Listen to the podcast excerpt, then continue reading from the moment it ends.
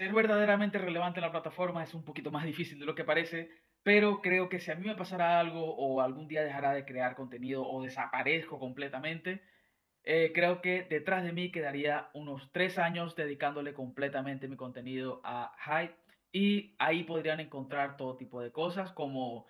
reseñas de videojuegos, reseñas de películas, reseñas de pues algún programa en específico, tutoriales y bueno, un catálogo donde ustedes podrían guiarse y donde probablemente alguno podría encontrar alguna utilidad. Sin embargo, yo creo que mi mayor relevancia estaría en que algunas personas me podrían extrañar, no sé cuántas honestamente, tal vez mi público, tal vez alguien que ve este video o tal vez los compañeros con los que he compartido más de mi tiempo en la plataforma y que los puedan encontrar en Highgaming.